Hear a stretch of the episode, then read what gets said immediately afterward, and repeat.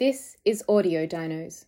Audio Dinos presents an unabridged recording of Manacled by Senlin Yu, narrated by Ali and directed by Prerna Upal. And now, Manacled by Senlin Yu. Chapter 55 Flashback 30 March 2003 Hermione apparated to Grimmauld Place. Her protean charm bracelet had not burned for the entire day. She assumed it meant that she was not urgently required anywhere. Hail the conquering hero! Angelina shouted as Hermione hurried past the sitting room.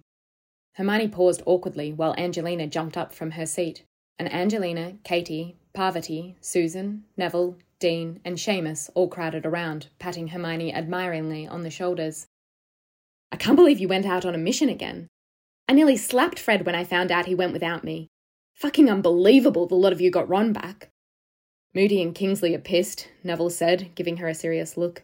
Kingsley spent ten minutes yelling at Remus when he came to report about the mission. Hermione nodded, cringing inwardly. I need to go report. Where is he? War room. Hermione nodded. All right. Thanks, everyone. It was. She grasped for something positive to say. Quite a thrill being in the field again. I'm just glad we got Ron back. Kingsley was standing over a table covered with scrolls. Hermione stopped at the door and waited for him to look up. You're back then? I'm back. I needed some recovery time. Will I finally get a version of events that doesn't involve a death trap in which everyone but the intended victim somehow died? Kingsley looked up, and Hermione could see the rage in his expression. He whipped his wand out and cast a privacy charm over the room. Hermione stepped in and pushed the door shut behind her, leaning back against the frame. I couldn't send word. I didn't know the location or anything else concrete. Harry didn't tell me why he was taking me from Grimmauld Place until we were at the Tonks house. I think he suspected I might warn you. I was only given 15 minutes to get my healing kit. You were gone, Moody was gone. There wasn't anyone to warn who wouldn't have just wanted to come too. You went to Malfoy. Kingsley walked around the table as he stared at her. The information Harry had came from Snatchers. I tried to warn him it was a trap, but he was going to go. I considered revealing Malfoy, but I didn't think it would stop them. If I thought I could contact Dra- uh, Malfoy, he might be able to offer new information I could take back to Harry and Remus. I thought if there were conflicting reports, it might buy time. But Malfoy didn't come while I was there. I left him a note with all the information I had. It was a trap. Hermione gave a short nod. Apparently, they didn't even expect us to fall for it. And then? We were outnumbered. I don't think many of the Death Eaters there were experienced in combat. Draco said it was mostly trainees. But there was a werewolf, and the numbers were absurd. Hermione looked down and gave a low sigh before looking back up. Sebastian Lestrange is dead. The trap was his idea. Malfoy showed up a few minutes after Ron was mauled. Kingsley's expression showed no surprise. How did he kill everyone? He killed at least a third of them dueling. Then he had some kind of vacuum curse contained in an artifact. He came across the field and activated it once he had hold of me. The curse didn't affect the wielder, and the protection was extended to me through contact. He suffocated everyone, revived and obliviated Harry and the others, and then left them outside the wards. He didn't let me stay to check on any of them. What happened to you? Kingsley was studying her carefully. His eyes landed on her scarred wrist. Hermione pulled her sleeve down. Nothing that couldn't be healed. I used the Carbonaceae curse to kill the werewolf. When I was dealing with the initial backlash in my magic, someone stabbed me. She looked away and pressed her lips together for a moment. Harry hadn't expected it to be a trap, so I wasn't given a partner. I think he thought Ron would be with me, but. Well, Ron is Harry's partner. As soon as the Death Eaters appeared, everyone got into their default pairings. So I was fighting solo. Hurt cut into her tone as she said it, and she looked down at her feet which was probably for the best. Draco never trained me to fight with a partner anyway. There was still blood on her shoes. She drew a deep breath. Draco, Malfoy, said to tell Moody that his aid is conditional on my survival. I am already aware of that. Kingsley's voice was hard. You will not ever go on another mission. I don't care if someone asks you to go save Harry himself. You will not forage. You will not leave the safe houses unless it's to liaise. Your job, Granger, is to stay alive and keep Malfoy in line. Hermione drew a short breath and felt rebellious rage burn across her chest. She glared at him for several seconds before she forced her occlumency walls into place and swallowed all she wanted to spit at him. She rolled her jaw and looked away. Tonks is asking questions about my disappearance and training. I told her to speak to Moody.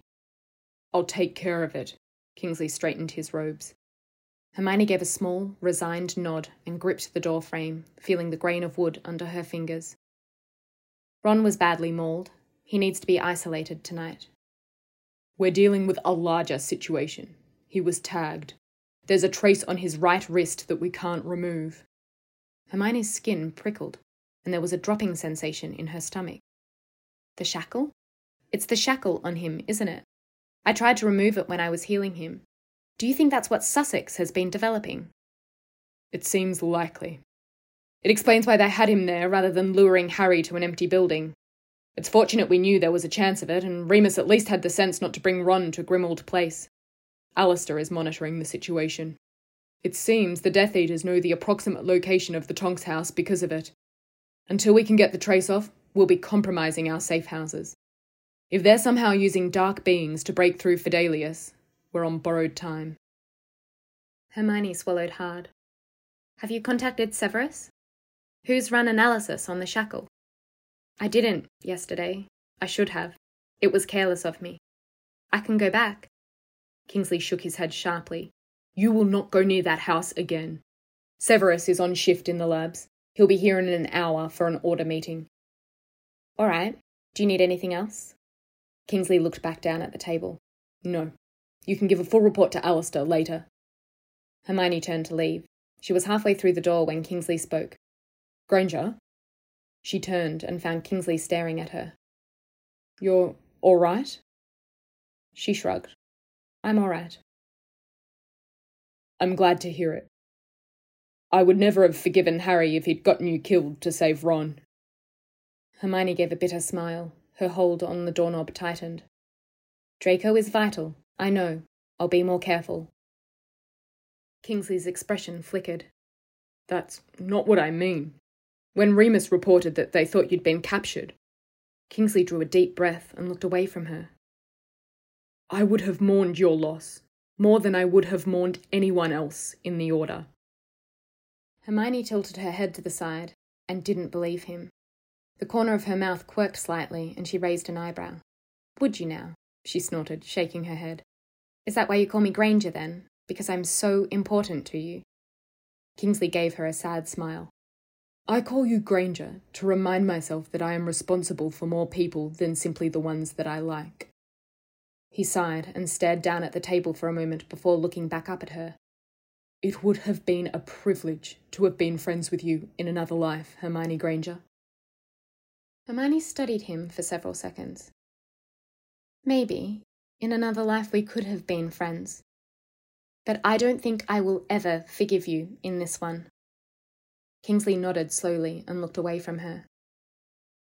In case the opportunity never comes to say it later, I am sorry for everything I've asked of you. Hermione was silent for several seconds before she gave a low sigh.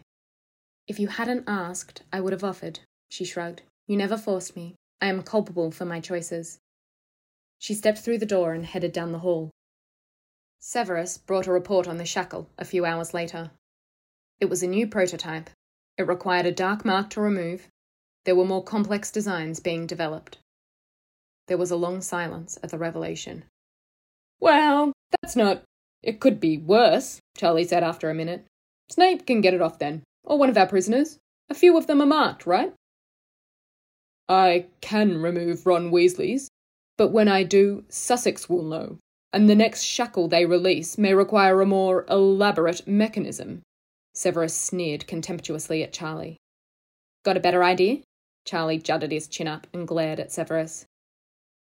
We'll remove the trace on Ron, Kingsley said, resting his fingers on the edge and tapping thoughtfully. However, until we have better information on the shackles, there will be no further rescues. We can't afford to lose more safe houses. Well, shouldn't Snape know, since he works there? I thought that was the whole reason we kept him. I do not run the entire lab, Severus's tone was vicious. I operate within the potion and curse divisions. I'm not the one running experiments on dark creatures or developing traced shackles. There are limitations to how much information I can provide without warning. His dark eyes rested briefly on Hermione. I may have better intelligence next week. We'll take a team to the Tonks cottage and get the shackles off Ron. Kingsley rolled up the scroll of information Severus had brought and handed it to Hermione and Fleur to look over. According to Alastor, the Death Eaters only have a vague idea of where the cottage is at this point. We'll take a group of 20 and split into smaller teams. Fred and Charlie will escort Severus and I through the Fidelius to remove the trace. Everyone else will act as decoys. We'll likely have to fight our way out. We'll go polyjuiced. That will cause confusion over who to target. I'll send word to Potter and Moody to expect us. Granger, get the polyjuice doses ready. I'll need identities and a time limit, Hermione said as she stood up. Two hour dose. Kingsley paused in thought for a moment before adding, Use Harry's hair. They'll expect him there. They won't expect there to be 24 of him. The confusion will buy us time. We'll have to isolate both Remus and Ron once they get back to Grimmauld Place. Fleur, get two rooms warded in the basement. Hermione gave a short nod and headed to her potion cabinet, leaving the rest of the order to strategize and debate the remaining logistics for the mission. Hermione readied the potions and watched a roomful of people transform into her best friend before disillusioning themselves and departing Grimmauld Place. The waiting was the worst. Hermione stood in the foyer and watched the hands on the clock journey slowly across its face. She hated waiting. Kingsley and Moody, Harry, Ron, Severus, and most of the Weasleys and the Order. They were all at the Tonks cottage. Hermione was left behind. Maybe Draco was there, trapped between maintaining his cover and preserving the order.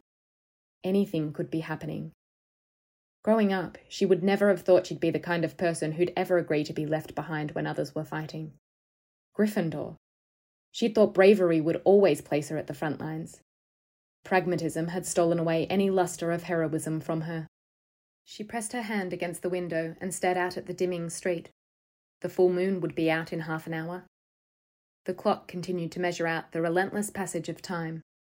She braced herself with occlumency. She gathered up all her recent memories, sorted them neatly, and then pushed them away until her mind was clear.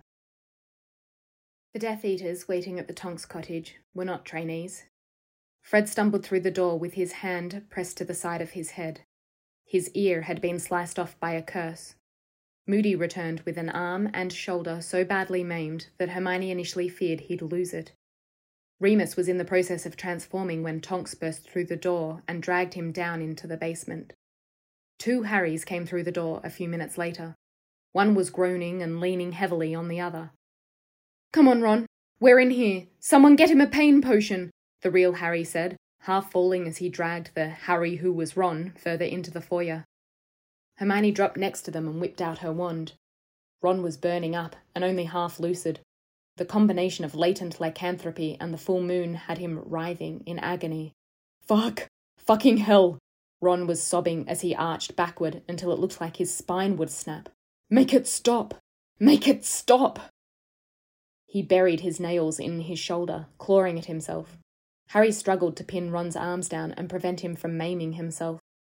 Ron's arms, legs, and body kept rippling and snapping as the polyjuice wore off. Even once his features re-emerged, the popping and rippling of his body didn't cease. The bones in his shoulders and arms kept breaking and stretching and then snapping back into place.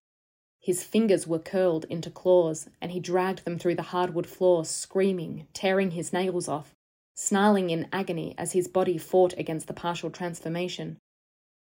Hermione and Harry both shot stunners at his head. Ron barely flinched. He whirled and swiped at Hermione's throat, but she cast a shield a moment before he struck. Stun him! Everyone, stun him! Hermione scrambled back as quickly as she could as Ron twisted and lurched and lunged again. It took ten stunners to knock him out. Hermione sat in the middle of the floor panting as Neville and Seamus and several others took Ron's unconscious body down into the basement. Harry was on the floor beside her, gripping her hand so tightly she thought the bones might crack. I didn't know. I didn't know it would be like that. Harry sounded lost. Hermione looked down at their hands. It can't get out. The wolf can't get out. She stared at the blood and gouges on the floor. We may need to discuss having Remus actually bite him. They were still sitting on the floor together when Kingsley came through the door, looking weary. We lost three, Kingsley said. We won't know who until everyone has reported back. Sturgis Podmore, Susan Bones, and five other resistance fighters failed to return to Grimmauld Place. They were presumed dead. It was easier to hope for their deaths than fear they'd been captured. Hermione ran into Tonks after the order debriefing. Their eyes met, and Hermione studied Tonks's expression. The concern and suspicion that had been visible the day before had vanished. Moody or Kingsley had obliviated her before she'd left the cottage. Hermione lay in bed that night, staring up at the ceiling. Kingsley had brought back a classified scroll of analysis on the shackle removed from Ron. They couldn't bring the shackle back without bringing the trace. Hermione had done a preliminary study of the magic. It was solid spell work. The shackle was made of tungsten, strong but magically conductive. The spell detail for how the shackle recognized a caster as bearing a dark mark was based on an ingeniously complex arithmetical formula and charm work technique Hermione had never encountered before. She turned the information over and over in her mind and didn't know what to do. The information was already partly obsolete. The next shackle would be updated, more difficult or even impossible for the Order to remove.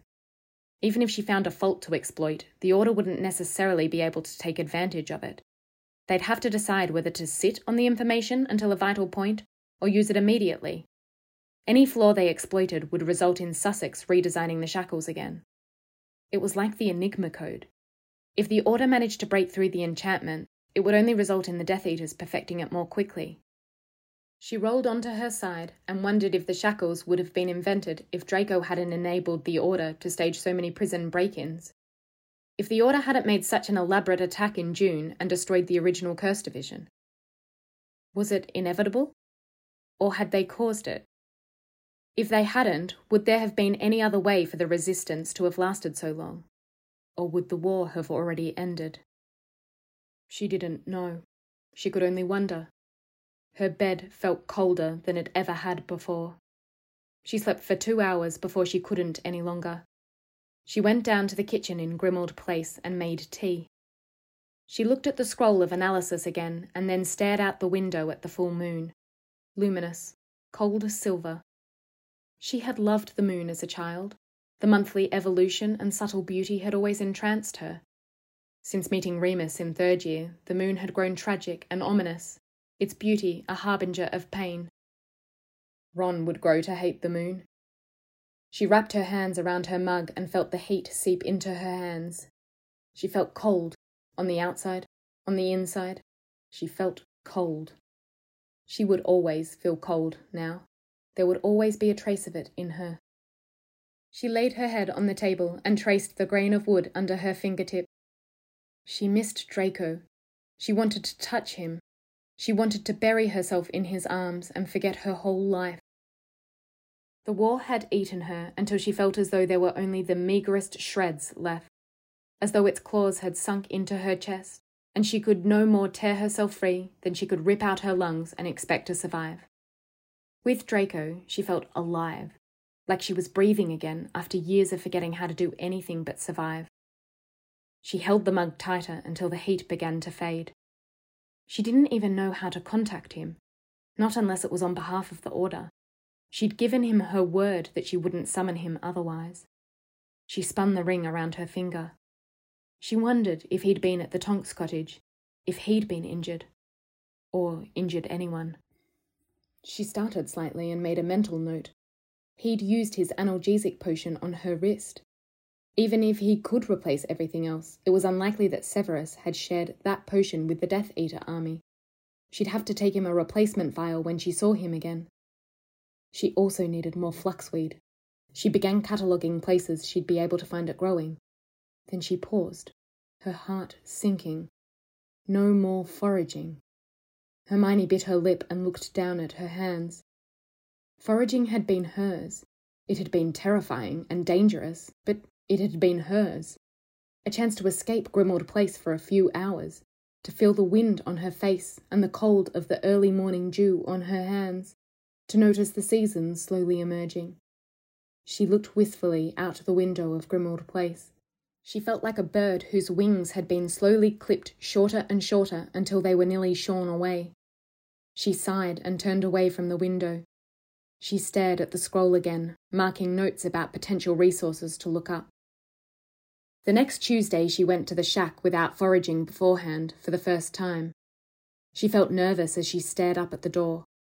She wasn't sure. It was always impossible to predict what Draco would do next. Her jaw trembled and her fingers wavered a breath away from the doorknob. She withdrew her hand, curling it into a fist and forcing herself to take a deep breath. This was her job, she reminded herself. It didn't matter what happened from one week to the next. It never mattered. It was still her job. She swallowed and pressed her lips tightly together as she reached out and opened the door. Draco appeared as she stepped inside. He apparated in, nearly on top of her, grabbed her firmly, and backed her into the wall as his lips crashed into hers. She could feel his hunger, in his hands as he dragged them along her body, in his breath as he drew a ragged gasp against her mouth. Hermione's eyes widened with surprise as she was crushed against him. Her fingers caught his robes, her eyes fluttered closed, and she kissed him back. His hand came up and captured her jaw, just below her ear. His fingers curled around to the base of her neck, arching her head back as he kissed her more deeply. She clung to him and he pulled her closer, wrapping his arm around her waist. The whole world dropped away. Hermione kissed him ravenously. She wanted to pour herself into him. He pulled her up and she wrapped her legs around his hips. Her fingers tangled in his hair and she felt his teeth against her lips and tongue.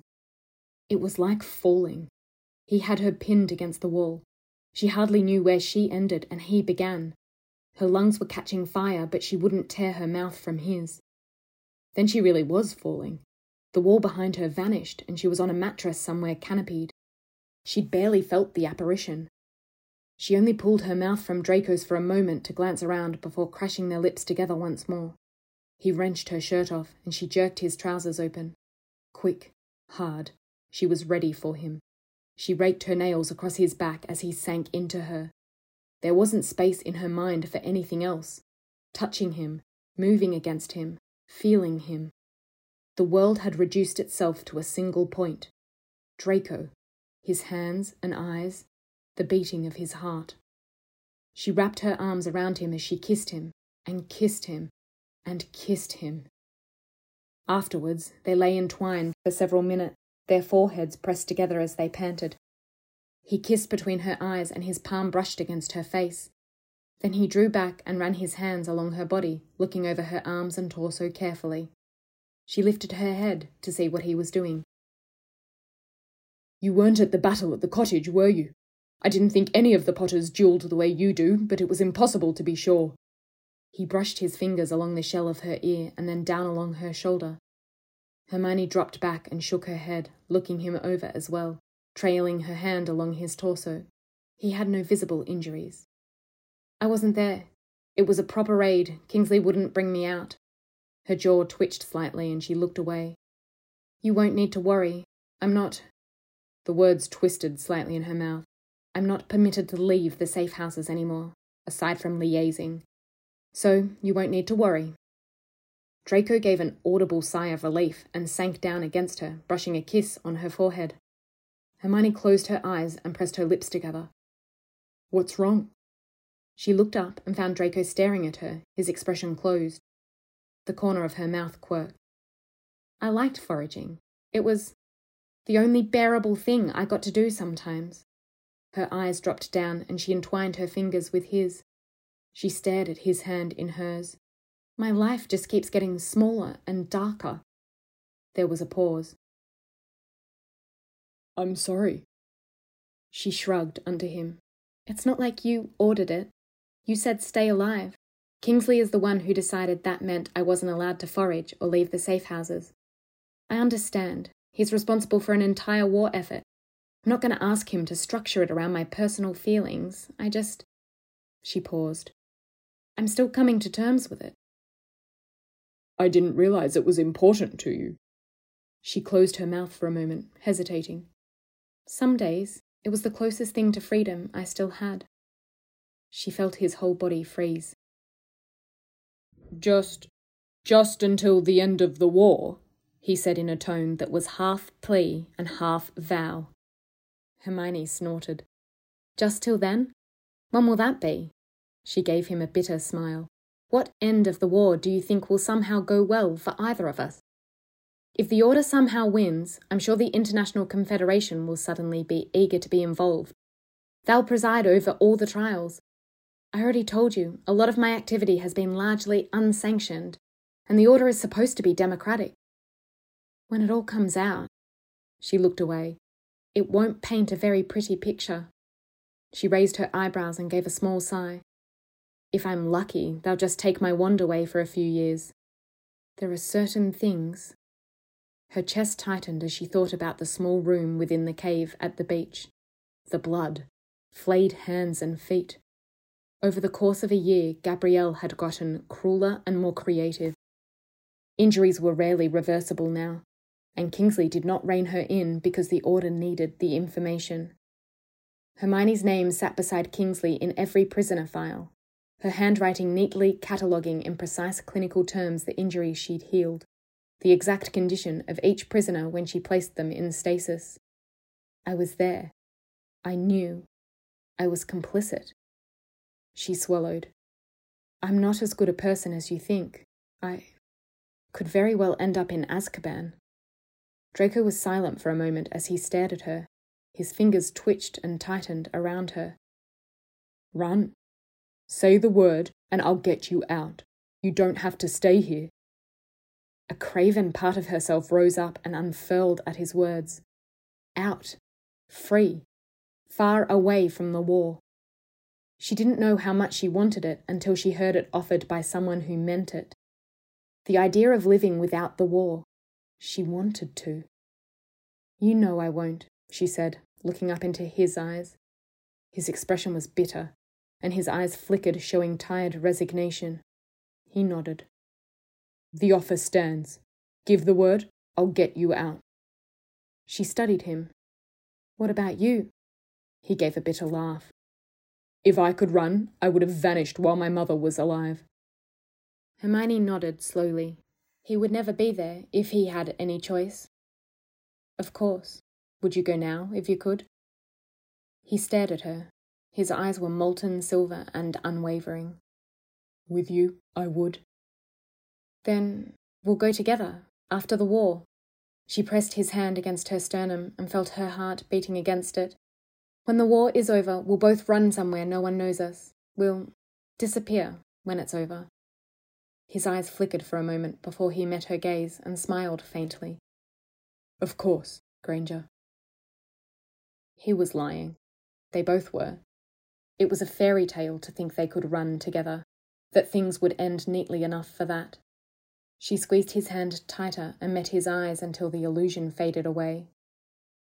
There was a trace on Ron, she said after a minute, from Sussex. Would you be able to get us more information about how they work and what other prototypes they're working on? I'll see what I can do.